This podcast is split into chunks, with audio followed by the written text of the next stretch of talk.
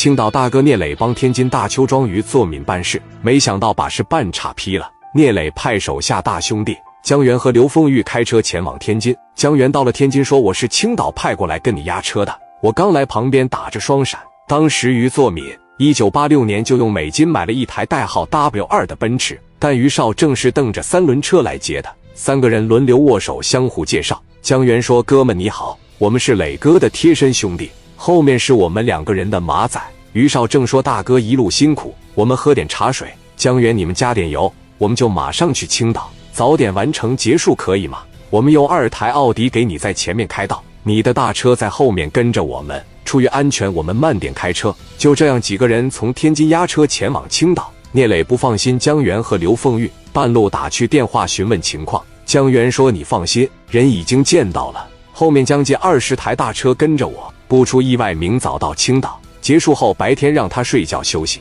晚上安排来我们家夜总会。磊哥你看这个安排合适吗？”聂磊直说：“这个安排不错。”一直开车到了半夜3、4点，江源和刘凤玉两人都困了。刘凤玉看江源要睡着了，要么就是朝他脸上打上一巴掌，要么就是大腿底下打一下，让江源随时保持清醒。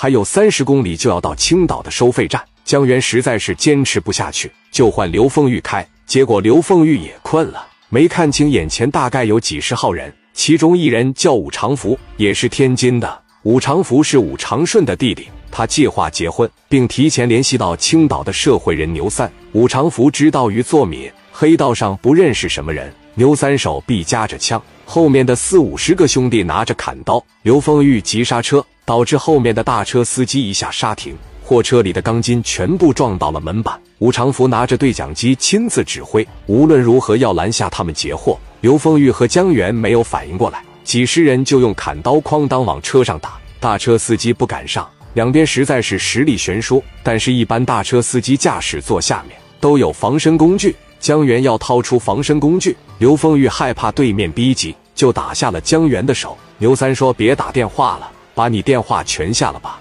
聂磊当时在家呼呼大睡，对面特意将奥迪100的后备箱打开，确认是否安全。余少正当时就过来询问情况，江源让余少正上车。江源说：“这是大水冲了龙王庙，一家人不认识一家人了吗？我没猜错，你们是要截货吧？”牛三说：“没错，我们就是要截货。你们有多少钢材？”牛三得知有200吨钢材，知道是上100万米的货，就提议要30万米。吴长福答应过牛三，他们要的米全归他们，甚至是这批货都能全部给牛三。余作敏始终压过武长顺，武长顺并不服气，一直想要报复余作敏。